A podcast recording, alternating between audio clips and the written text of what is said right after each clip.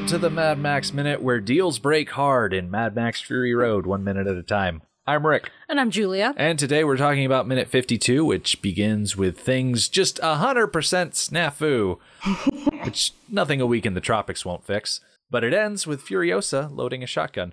Joining us this week from the Cabin Minute cast and the upcoming Escape from New York Minute, it's Molly Balin.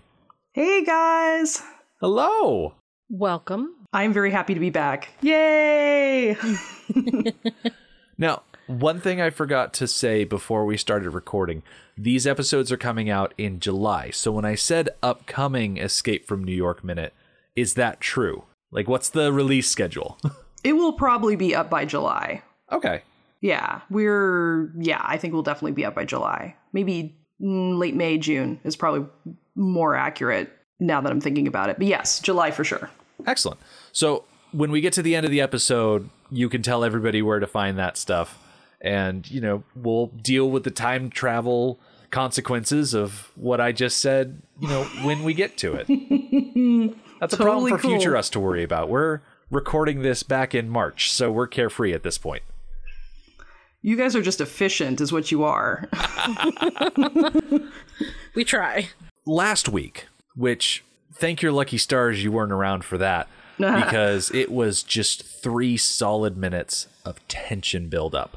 We had driving, we had plan explanation, we had a whole lot of quiet anxiety going on, and now we're finally getting to that point where things are starting to break down.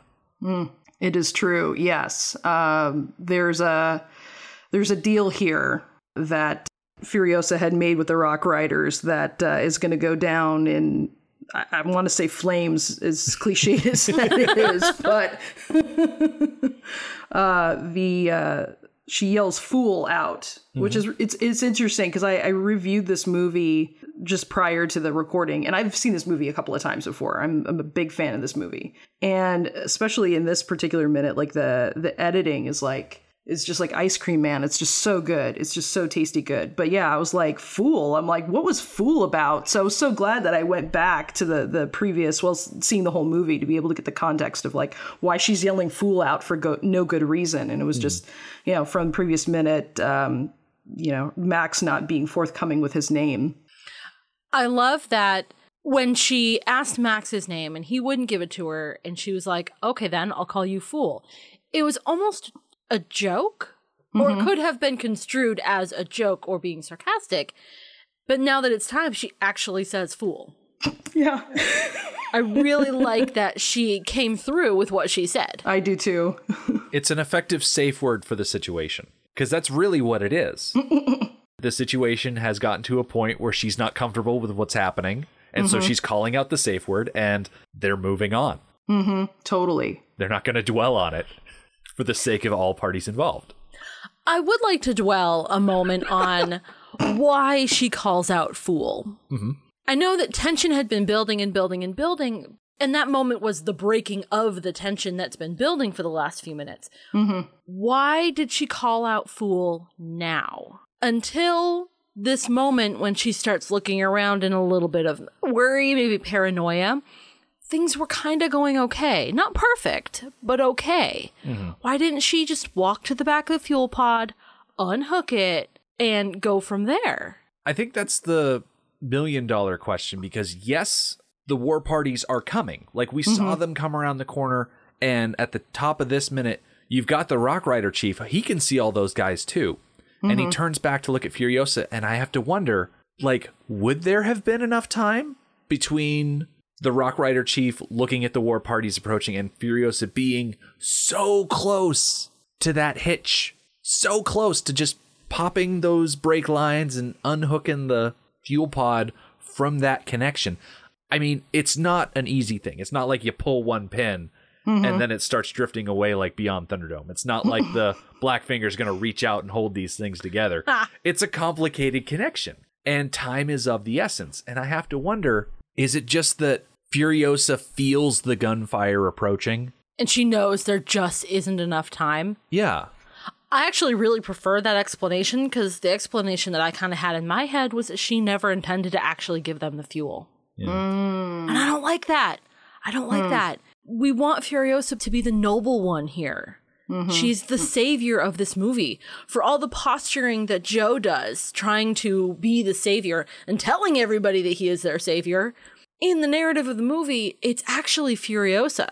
So we don't want to see her have any sort of nefarious plans. We don't want her to fall from her pedestal. Mm-hmm. So I'm really hoping that there's other good explanations on why she didn't just release the fuel pod. Yeah. Molly, what do you think? Well, I think it's interesting because I actually went on Reddit. There were people who had a similar thought that you did, Julia, of like, why not just unhitch it and, and just, you know, make good on it? And when I first saw the movie, my interpretation was that she never had any intention of giving it to him. That was my first interpretation. And then actually, after I went online and I, I watched it now for the, the third time, um, I think it's actually what, what Rick is saying that I think she is anxious and she really needs them to blow that you know that uh, overpass i guess that rock overpass to really block them from coming in. And i think she's afraid that they're not going to do it. And i think that she really feels the pressure and kind of panics and makes a decision to be like we just got to go now.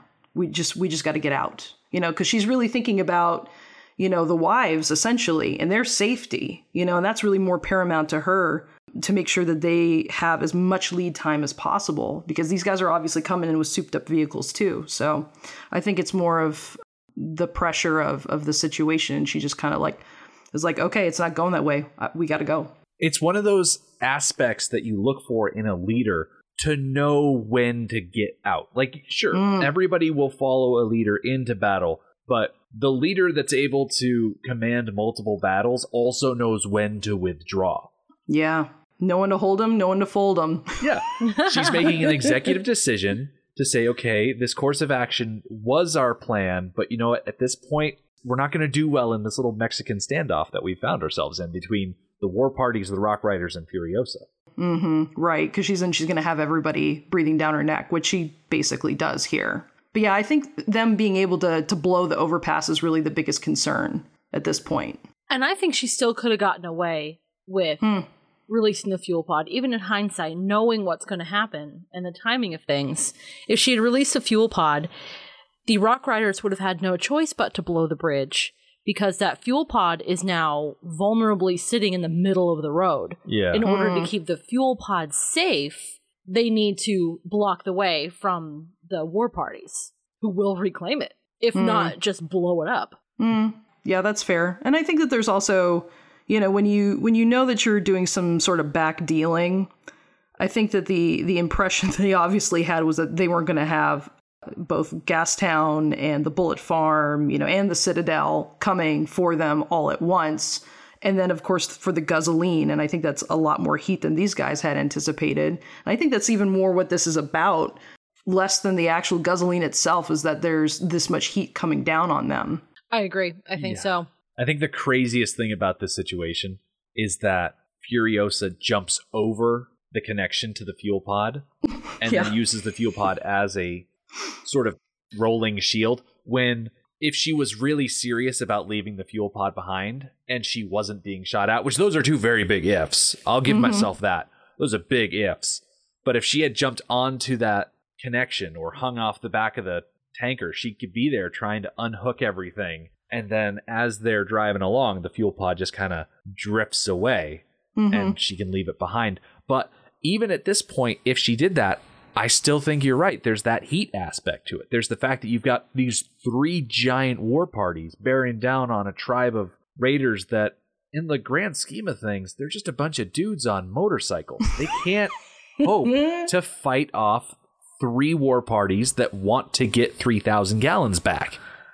Yeah, I think you're also making kind of an interesting point of I was just thinking about the physics of like you've got a tank full of gas, which is somewhat flammable and explosive mm-hmm. that's taking fire and I just kind of have to wonder what the you know what the resistance there is. I mean, I, I, you know, obviously there's a whole lot of machinery around it, you know, meaning like the war rig itself, and I, I presume that they've had enough accidents that they can protect themselves from, you know, such a thing. But I just the the gas fuel, the gasoline tank itself was really not protective, and I was like, oh, she could hide behind that. It's like, no, she probably shouldn't hide behind that. That doesn't seem very healthy either.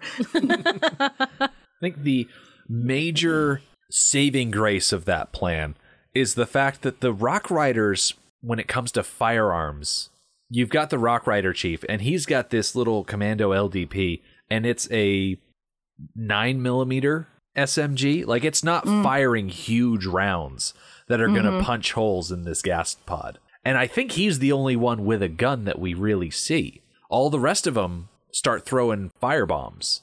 Right. Yeah, and that's that's a really good point too. I don't know that SMGs are really great at long distances. No, no. I think they're, considered a short range weapon, really. So They're good at throwing up little tufts of dirt. yeah, If you've got a well manicured sand garden and someone kicks in your yard with an SMG, you're going to have to redraw those lines at some point. I'm sorry, that's just going to happen. oh my god. I think the strength of the Rock Riders really lies in their agility, mm-hmm. which mm-hmm. we really get to see in this minute. Mm-hmm. Absolutely right. They get moving so quickly that there's a Rock Rider. He starts at the top of the canyon walls and is down on the floor within a couple of seconds of her crying fool. Oh yeah. And that's insane. I'm glad you brought that up. Oh, this is my favorite part of this minute, of this whole week. This is my favorite moment. So that shot of the Rock Rider going down the incline mm-hmm. before we catch up with him later, going down to the actual floor, that shot right around second 14, they cover that in the Blu ray special feature where they go behind the scenes and talk about the stunts. And the rider there is wearing a harness connected to a guide wire, and he's riding his motorcycle pretty much off a cliff. Like to the left of that camera is open air, and down at the bottom of that, they have the catch point, the net, the boxes, the pads, and everything like that. Just because that was the perfect spot to shoot that angle, they'll just erase the lines after that and call it good. I mean, these guys are crazy though. These are guys are like professional motocross bikers, mm-hmm. which is like just makes total sense, right? If you're going to do stunts and you're going to do this type of like extreme stunt, it really does make sense to get people who already kind of like do this for shits and giggles anyway. So I, I just like again when I watched this, I was like, oh, this must be all stunt dudes. But then I was reading that the only time that stunt dudes actually come in is actually when they have to do something impacting, like they're you know they're hitting the ground, something like that. Hmm. But actually, all the writers are legit professionals. This is just another day in the office for them. I think my favorite hitting the ground moment follows Furiosa running along the side of the tanker, which I mm-hmm. definitely want to bring it up because right around 15 seconds, we get our first egregious continuity error. So, 15 seconds, Furiosa is running along the right side of the war rig. We cut away to the Rock Rider who is going down the rocks to mm-hmm. the canyon floor. Oh, and then at 18 seconds, Furiosa is suddenly running along the left side of the war rig. And they didn't think that I would notice, but I noticed. and now I can't unsee it. Well, now neither can I, thanks. I hadn't noticed till you pointed it out. Now, technically, you could just take that one shot and mirror flip it so that she's still running on the right side of the thing. Mm-hmm. But with the way that they have the guy on the motorcycle come in from the left, it's actually better to keep it that way because it keeps all the directions the same. Like you're looking at which direction they're going on the screen. It mm-hmm. just makes a lot more sense to keep it that way. I agree. Well, I think the other thing, as I'm looking at this now, is that it looks like the guy dumps the bike and he slides, mm-hmm. but for a second you don't see him grabbing onto her legs. You see the the might or the bike slide under the rig, and then there's a shot where he's now attacking her.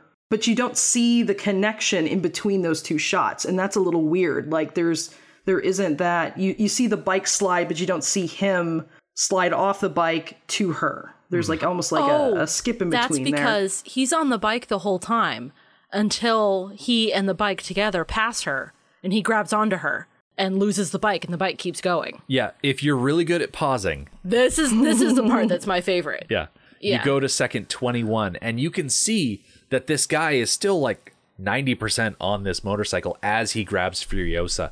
And I love it because it's an example of someone in this world that has chosen a form of transportation and mastered it to the hmm. point that he can do crazy stuff like this. And I love that. Now this has got to be a stunt double, right? I'm pretty sure this is a stunt guy. Yeah. That's hitting Or the are ground. you talking about the actress playing Furiosa? The Rock Rider, Oh yeah, this has got to be a stunt guy. Who I don't does think the a, motorcycle slide. I don't think a motocross guy could do it like this. Their skill is in staying upright on the bike. Exactly. and flipping. I guess that's the distinction because there's two Robbie Marshalls. It was kind of interesting. I was reading Robbie Marshall with an IE is the Australian freestyle motocross guy who's in this, and then there's a Robbie with a Y who's American. Uh, who also does motocross, but I guess the distinction between freestyle and non-freestyle is freestyle you can go upside down on the bike, and then if it's, I guess the alternative you're you're staying on and not flipping upside down yeah. but staying on is is key to all of this it seems or at least if you leave it you have to come back to the bike Right. and make contact all together back on the ground Yeah. ideally and this guy is never going to make contact with his bike again. No unfortunately not He makes contact with another vehicle. no no It's not a motorcycle. Did you notice that this is the second time we've seen an antagonistic force hanging onto the leg of a protagonist in this movie? Yes, I did. I just think it's nice that this time around Furiosa gets to keep her boot and we don't have another slit situation hmm. where shoes are getting pulled off because I like the whole losing a boot, stealing a boot from someone else and then eventually getting a boot to even the odds later on. Mm-hmm. But let's keep it between Max and Nux. We don't need to extend it to other characters. If it keeps happening, it's less special. Exactly. oh my gosh that's really funny yeah it's just it's complicating things yeah no i hear you i mean that's let's let's keep the joke insular Oh, and this Rock Rider, he starts off so strong, but a couple of swift kicks, and Furiosa doesn't even kick him in the face. She kicks his arms to loosen his grip, and then he just slides down her leg, hits the ground fully with his hands, and then is so quickly left behind and mulched in those tires. Like, goodbye. Thank you for playing. a for effort though i appreciate it absolutely A for effort. That is that's what I'd rate it. A for effort and intention, F for execution though. You know, if he was playing volleyball, I think everybody would really high five him for really going after it. You know, like, mm, you know, you were you were good out there, but couldn't quite do it. But we do have that in a little bit in the future with uh, with Nux and, and Immortan Joe, where it's like, oh, there's a pep talk. You're gonna get on the rig. It's gonna be so good. I know how to get in there, and it's like, ugh, amateur, and it just, yeah, didn't quite work out. No, it doesn't. I love the shot coming up with these rock riders on either ridge. I think that this is such a testament to the editing in this movie that you have, you know, this close up of like the rock rider leader, and then you have the other guys on the other side of the ridge, and they kind of go back and forth. So you can see where he's like, okay, it's time. We're gonna we're gonna blow it, you know. And I just I, I think it's just such a brilliant piece. I mean, this whole movie is just amazing in how it's editing. It's like it's a giant car chase for two hours, but hmm. like breaking down the action in this way is is just really clear. It's so good. Of the three minutes, I just like I love this. I love how cohesive it is. Mm-hmm. Like the Rock Riders are so tuned with each other that all the mm-hmm. Rock Rider chieftain has to do is just hold up his hand, and there is instant recognition from the other guy. He holds up his hand to acknowledge the signal received, and mm-hmm. then they just blow the rocks and they fall Yeah. down. I have to wonder. Right out front of the war party, there's a guy on a motorcycle and there's a guy in a car. And as the rocks fall down, they throw up the dust. We never see those guys again. Mm-hmm. I kind of feel like those two got buried in rocks, kind of like the person who's trying to beat a train across a crossing. Oh, Yeah, I think so. I think those guys are getting what's the equivalent of 127 hours, but like everything and not just an arm. Yeah, they're not going to dig you out of that. No. Well, 127 hours is how long he was under the rock, so this would be eternity. Yeah, yeah. Maybe the guy on the motorcycle only is pinky is sticking up through the rocks and someone comes over, I'll save you, and they cut off the pinky. Oh, that is something I could actually see happening in an edit of this. of just you know the macabreness of that. War boys are weird. War boys are weird. There's a T-shirt for your Patreon right there. Your Patreon. My gosh, it's been so long since we added something to the store. you know why? Because I'm terrible at art. Oh. That is fair. I can Uh. put words on fabric until the cows come home, but if you ask me to draw a picture, you will be sorely disappointed. Man, you can, you know, you maybe you could do kind of like a kitty kind of thing, and that could be cool too. you know, like with crayon, you can kind of buy that for war boys. I don't know that these guys are, you know, Rembrandts. So, Certainly not. anywho, speaking of good editing, I love that there's this little shot of her like legs coming up, you know, into the war rig. Mm-hmm. They come back to her after all the dust settles. And I like how the wives are in the tanker pulling Furiosa up through the floor. Like Toast alone probably did the most to keep Furiosa from falling out of the bottom of the tanker, excluding Furiosa's own efforts, of course. Well, she mm-hmm. had a really good hold on her, you know, actual arm. Yeah. Mm-hmm. So, have you guys talked about the wives and in general, like just appearing awfully clean throughout this movie in comparison to everybody else, considering like the dust and the dirt and whatnot? Oh yeah.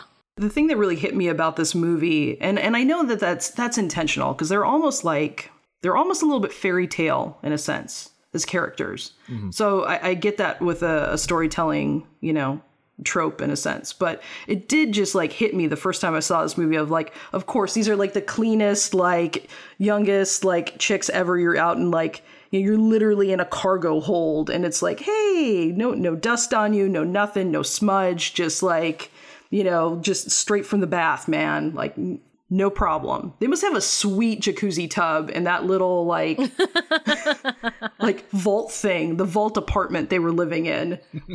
I mean, it would make sense for them to have more than just that tiny little pool in the middle of the room. Although, I have no frame of reference for what's luxurious when it comes to hermetically sealed harem vaults.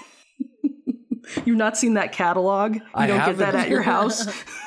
You know, we didn't mention it when we were talking about the harem, but the little pool in the middle of the room, mm-hmm. it kind of reminds me, and I hope I'm remembering this right, but didn't Scarface have a giant, luxurious suite with a hot tub in the middle of it that I want to say it was Michelle Pfeiffer hanging out in? yes, that is the classic like god tub. Yes, he does. I think he even has like an inflatable pillow that he's like laying on, and it's just like a giant bubble.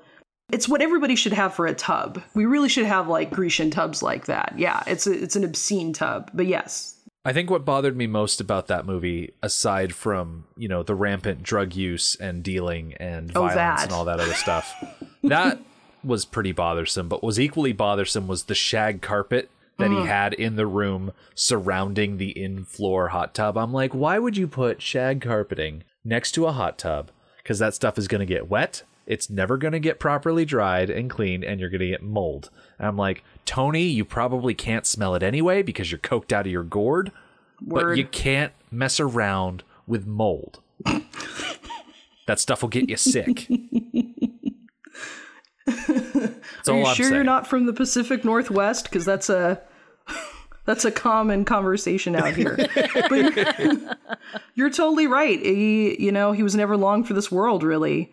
You know, if the uh, the guns were going to get him or the coke, it was going to be the mold. So You know, speaking about floor coverings in cinema, back in the harem, the ground there was nothing but like rock and packed dirt.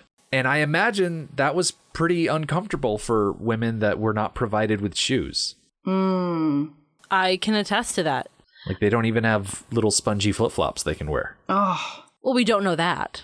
Well, that's true. we just didn't see them. I guess like they could have been under the bed or something in the back. You know. But I, I mean, I guess that's how I, I don't know if that's how he was keeping them in line. Is like, you know, can you can you give these girls like, some Crocs, something, you know, like Well, I mean, they're already captives. I don't think we need to torture them further by making them wear Crocs. Well, Well, the choice oh my is between God. bare feet on stone and packed dirt and Crocs, I think I'd go for the Crocs. I'm sorry, hon. I'm sorry. I'm sorry if you put the hero of your film in Crocs. I'm going to root for the antagonist. Can I just like ask for a second? Like, what is? I mean, I know that Crocs, and I don't own any. I've never bought them. They've never like aesthetically like done something for me. But I do know there are people who enjoy Crocs. Do you know what the deal is with people really hating Crocs? Like, what is it about them, like innately, that's like like offensive to people? Well, Crocs are made of like a dense foam. Yeah, like floor mats. Yeah, like floor mats. Mm, I okay. think that is something that people really, really have against Crocs. It's the unusual material, and also aesthetically, they're really ugly. Yeah, for me, it's aesthetics, and it's also the fact that if you're wearing that type of foam on your feet, all of the sweat and oils that your body produces is going to go right into that foam and it's going to stay in that foam, which means that you're essentially wearing a sponge that's sucking up all that nastiness out of your mm. feet day in and day out, and you're just slopping around town in your crappy shoe sponges, spreading all that grossness everywhere you go. You've thought about this way too much. I have because I need to defend my position on things like this. Well, okay. so I'm wearing flip flops right now. Mm-hmm. What's the difference between the flip flops I'm wearing with a foamy sole and a fabric thong part and Crocs?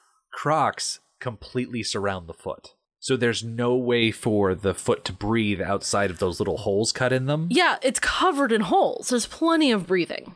But not as much as flip flops. No, I will give you that. I don't know why I'm defending Crocs. Yeah, why are you defending Crocs? Are we secretly being sponsored by Crocs and I haven't been told and you're just pocketing the money behind my back? Oh my god! If that were the case, would you care? I'm just saying, if we're being I- sponsored by a company and I'm sitting over here calling it a trash heap, I feel like they would immediately remove that sponsorship. I say like anyone would ever sponsor this podcast. I am the CFO of this company. Just let me do my job. That is very fair. will you let me know if Crocs reach out to you after this episode and they give you some money? Oh yes, yes, I will.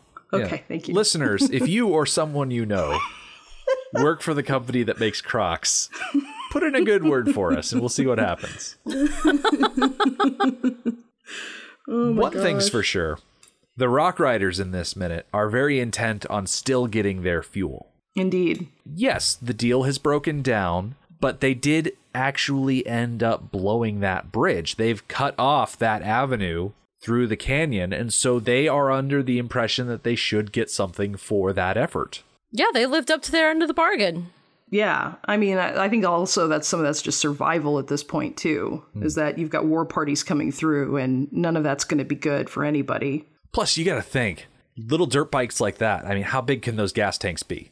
Two, five gallons, 3,000 gallons would fill their motorcycles for a long, long time. Right. I mean, it's like winning the lottery of like you never. This is something you never have to worry about anymore. You've got like your sweet headdress. You've got that covered. You've got your bike. You got that covered. The fuel is now covered, and not so much anymore. Mm-hmm.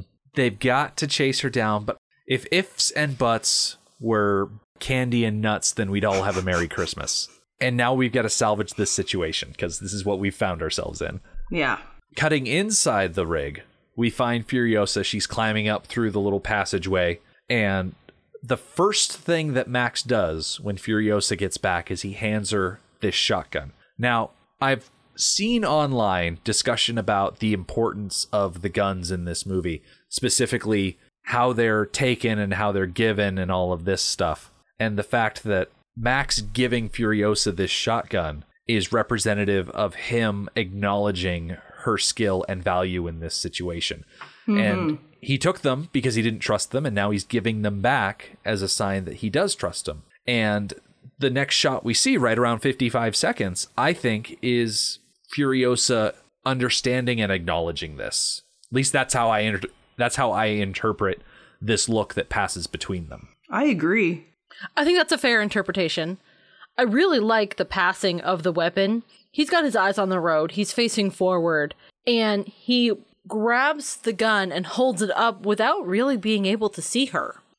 They've already meshed. And that transition happened really quickly and not really noticing from them fighting to sitting in the car and he's taking all the guns to her saying, I need you. Here's how to drive my truck. Mm-hmm. And now handing back of weapons. Like the transition happened really, really quickly. This is kind of a poignant moment and you know there's so little dialogue in this in this whole movie and just with this one look you you get that cementing of the relationship that and, and I can't remember what point he talks about it um, maybe it's a little bit earlier, but he's talking about how like survival is basically paramount for him. Mm-hmm. That's kind of what he's about. And I think it's really not to get not to get really mushy in this moment, but I think that this is a cool moment in that there's an acknowledgement that there's a way to survival here that has to deal with a connection and a community and an empathy for one another that's been built in this moment. Mm-hmm. That your way forward is is going to be through community. And that's your survival which is something Max has gone out of his way to avoid mm. over the last few movies because originally he was of that mindset that the best way to survive is through community. And that kind of bit him in the ass yeah. and broke him down into mad max. So it's really nice to see him willing to do that again. Yeah you're right. This really is a turning point for the whole movie. These minutes right here are actually a turning point in the movie in terms of of their cementing as we're all in this together and and, and really his commitment to I mean what what I think really turns out to be his redemption in a lot of ways. I'm going to do this again. I'm going to give it another try. There's always room for redemption. I mean, till you're put in the ground, I guess. It goes back to uh, what Jim Goose used to say. You don't count out the goose until you see the fox going in the hole. Hmm. Right? I said that right? Yes, you did. Okay. Although I still think it's seeing the box go into the hole. But, you know, they both work. Come see, come saw. but here at the end of the minute, Molly, if people want to hear more of you, how would they go about doing that? Well, uh, we're at cabinminutecast.com if you wanted to check out um, the Cabin in the Woods movies by minute. Uh, eventually, we're going to be on Growler Media and should be by this recording. So you can check us out there and then iTunes and all the other uh, normal uh, podcatchers. And this will be for Escape from New York Minute, which I co host with Eric Deutsch, who also was co hosting in Flash Gordon Minute. So if you guys haven't checked that out, you should totally check that out as well. And that is also a Growler Jam. As for us, we will be coming back on Wednesday. We get to see how things are going with the war parties now that there's a giant rock wall in front of them. Nux is going to get another chance to attack the war rig, and Slit has a boot. The Mad Max Minute podcast is a fan project by Rick and Julia Ingham. The Mad Max franchise was created by George Miller and Byron Kennedy, is presented by Kennedy Miller Mitchell Productions, and distributed by Warner Brothers. Mad Max Minute is produced and edited by Rick Ingham. Our opening music is Verdi's Dies Irae by Daniel Batista of danielbatista.com. Our home on the internet is madmaxminute.com. You can follow us on Twitter at madmaxminute, like us on Facebook by searching for Mad Max Minute, and join our Facebook listener group, Mad Max Minute Beyond Microphone. If you'd like to support the podcast, visit madmaxminute.com, where you can see what's in our TeePublic store, join our Patreon, or even donate to the show to help us keep the tanks full. Thank you for joining us for Minute 52 of Fury Road. We'll see you next time.